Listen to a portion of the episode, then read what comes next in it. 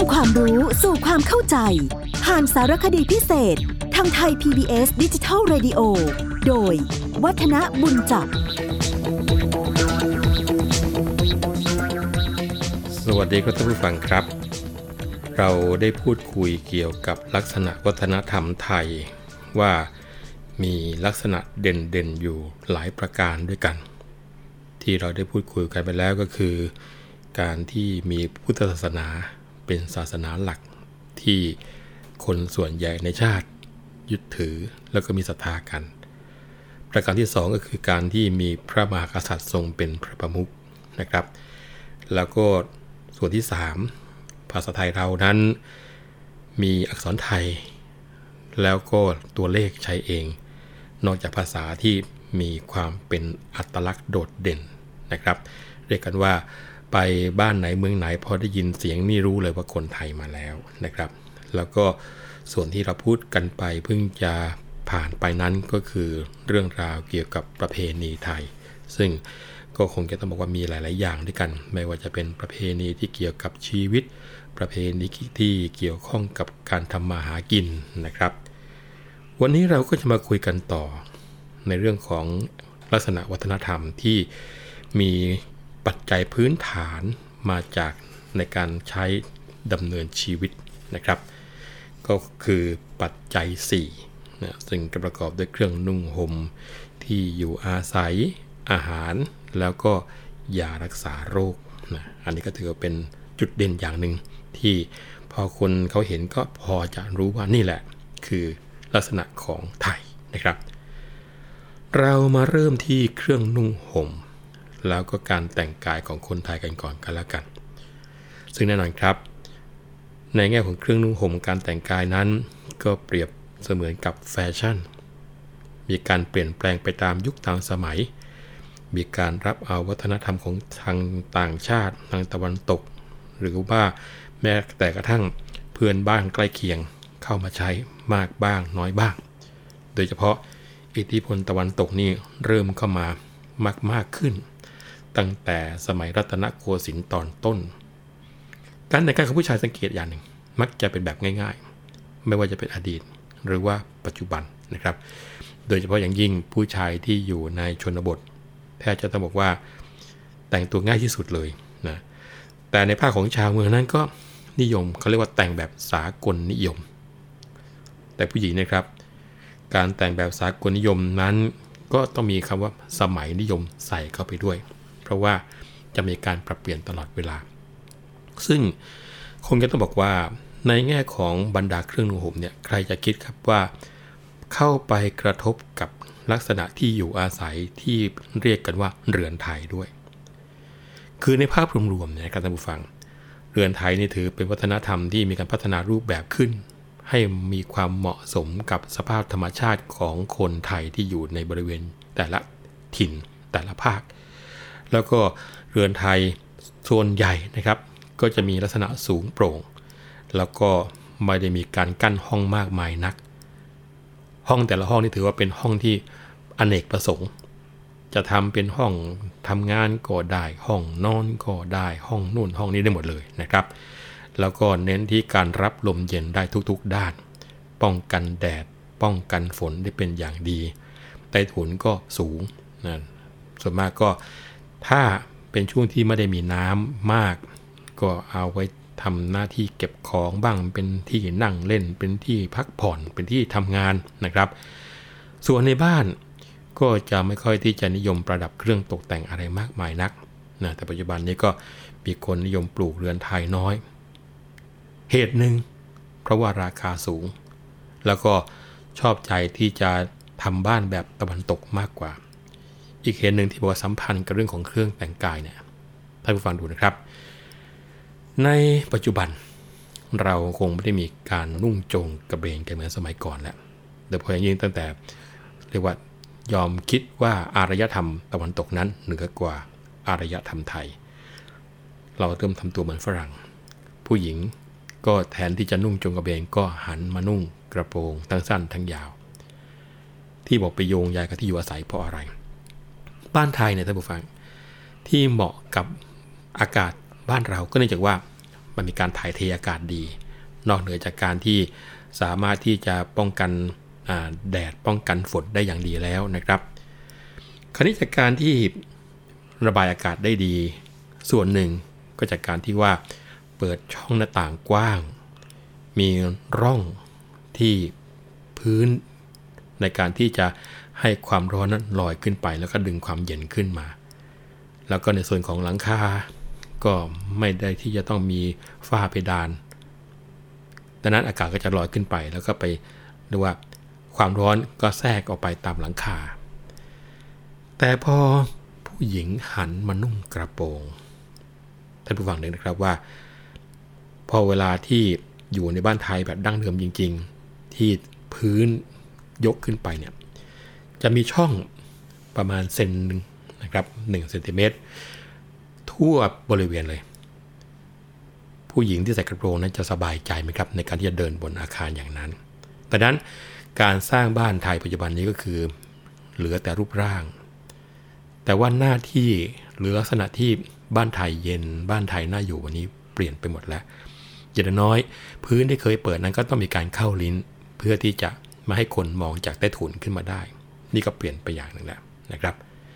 หรือว่าลักษณะของการที่บ้านสมัยก่อนไม่มีรั้วนะวิธีการที่จะเปิดประตู เปิดหน้าต่างก็ใช้วิธีการ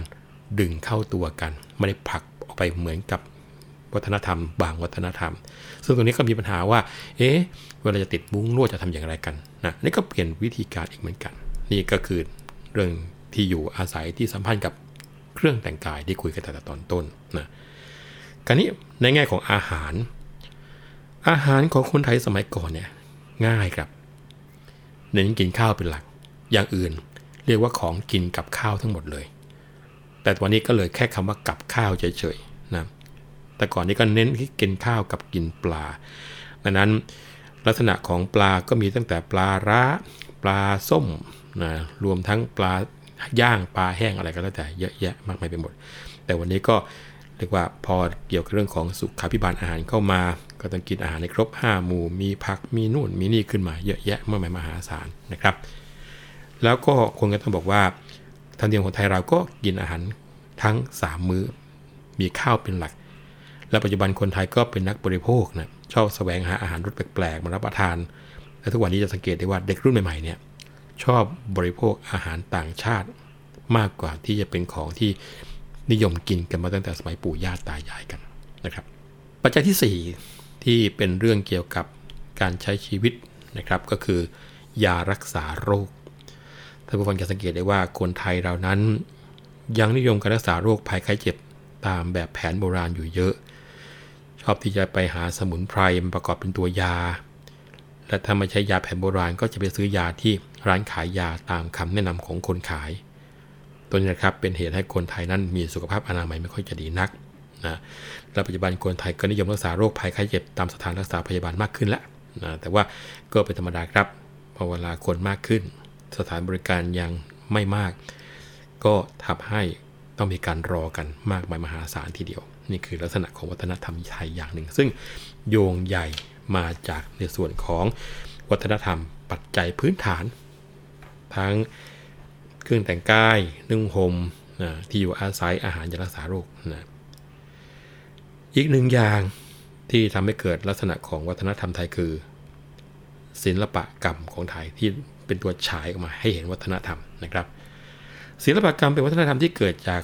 ความพยายามของมนุษย์ในการที่จะปรุงแต่งสภาพชีวิตและความเป็นอยู่ให้ดีขึ้น ให้สิ่งแวดล้อมน่าอยู่ขึ้น ให้มีความสวยงามขึ้น รวมทั้งถือว่าเป็นอาหารตาเป็นอาหารใจ นะวัฒนธรรมด้านนี้ก็มีตั้งแต่วรรณคดี ดนตรี จิตกรรม ประติมากรรม และก็สถาปัตยกรรมในแง่ของวรรณคดีทุกคนรู้ครับ ก็คือเป็นศิลปกรรมที่แสดงออกในรูปของตัวหนังสือ การแต่งความเป็นเรื่องราว ก็ทำให้ผู้อ่านเกิดความรู้สึกทางอารมณ์ แต่ก็มีการแฝงพฤติคติเตือนใจนะครับ ดนตรีก็เป็นศิลปะเกี่ยวกับการบรรเลงให้เกิดเสียงที่ไพเราะ เสียงที่ใช้บรรเลงมีทั้งดีเครื่องสีเครื่องตีเครื่องเป่านะ รวมทั้งอาจจะแยกเป็นดนตรีไทยดนตรีสากลในปัจจุบันนี้นะครับ แล้วก็ดนตรีไทยในปัจจุบันที่แสดงอยู่ ก็มีเป็นการตั้งวงลักษณะต่างๆ ไม่ว่าจะเป็นวงปีพาดวงเครื่องสายวงโมโหรีนะส่วนดนตรีสากลก็เริ่มเข้ามามีอิทธิพล ต่อดนตรีไทยตั้งแต่สมัยของรัชกาลที่ 3 แห่งกรุงรัตนโกสินทร์แล้วก็การบรรเลงแตรวงก็เริ่มขึ้นมาตั้งแต่ช่วงปลายรัชกาลที่ 4 แล้วก็เจริญก้าวหน้ามาโดยลำดับนะฮะในแง่ของจิตรกรรม ก็เป็นศิลปะเกี่ยวกับการวาดเขียนการระบายสีให้เกิดเป็นภาพหรือว่าลวดลายต่างๆ จิตรกรรมไทยนั้นนิยมภาพที่ไม่มีแรงเงานะเรียกว่าเป็นภาพแบนๆเขาเรียกว่าสองมิติ ศิลปะคล้ายๆ ของอินเดียลังกา ซึ่งพบได้ตามผนังโบสถ์แล้วก็นิยมเขียนเรื่องราวเกี่ยวกับพุทธศาสนาซะส่วนใหญ่ ในภาคของประติมากรรม อันนี้ก็เป็นงานเกี่ยวกับการปั้นงานแกะสลักหล่อทุบตีเคาะให้เกิดเป็นรูปเป็นร่างขึ้นมานะครับ ประติมากรรมที่สำคัญก็คงจะเป็นพระพุทธรูปนี่แหละนะซึ่งก็คงจะต้องบอกว่า มักจะเรียนแบบอินเดียบ้างขอมบ้างนะแล้วก็ทำเป็นการตกแต่งก็มีพวกช่อฟ้าบัวหัวเสาเบรากาอะไรลักษณะอย่างนี้ไปนะศิลปะอีกแขนงหนึ่งนะครับก็คือสถาปัตยกรรม อันนี้ก็เป็นศิลปะการออกแบบก่อสร้าง สถาปัตยกรรมไทยนี่มีความสวยงามเป็นอัตลักษณ์เฉพาะ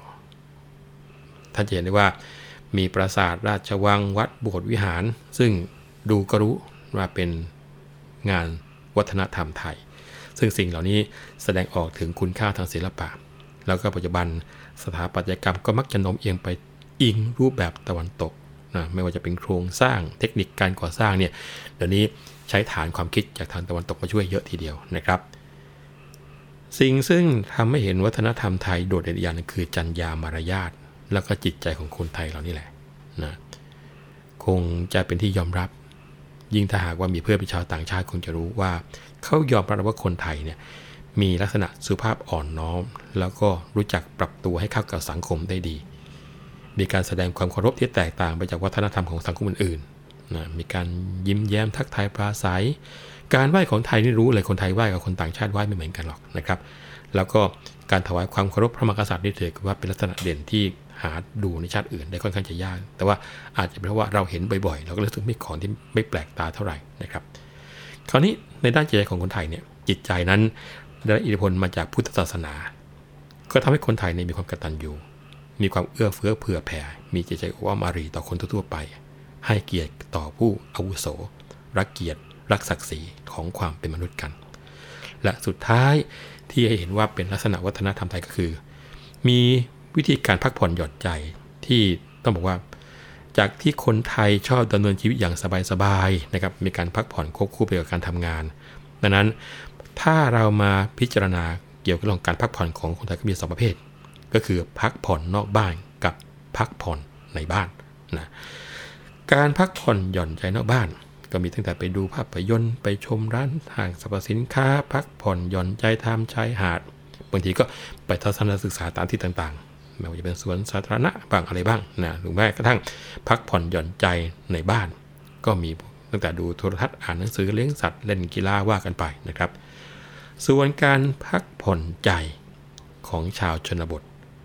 ก็อาจจะมีเรียกว่ากิจกรรมสังสรรค์ ระหว่างสมาชิกในครอบครัวและเพื่อนบ้าน ซึ่งบางทีก็ว่าเอออันนี้ถือว่าเป็นสิ่งดีไหมเนี่ยมีการพนันบ้างการเล่นพื้นเมืองนะกระโดดเชือกตะกร้อมวยไทยเล่นว่าวสมัยก่อนมีเยอะแยะประมาณมหาศาลนะครับจะเห็นว่าคนไทยนรักสนุก ในการทำงานก็มักจะแทรกด้วยการเล่นควบคู่กันไปนั้นจะเห็นได้ว่า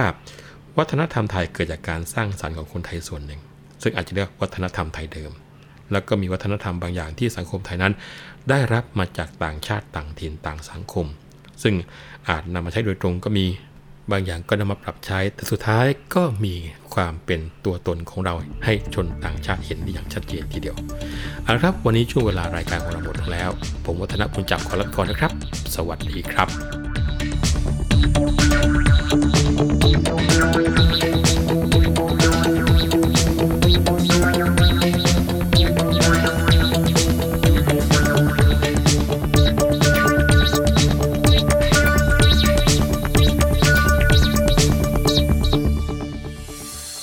รับฟังรายการย้อนหลังได้ที่เว็บไซต์และแอปพลิเคชันไทย PBS Radio ไทย PBS ดิจิทัล Radio วิทยุข่าวสารสาระ เพื่อสาธารณะและสังคม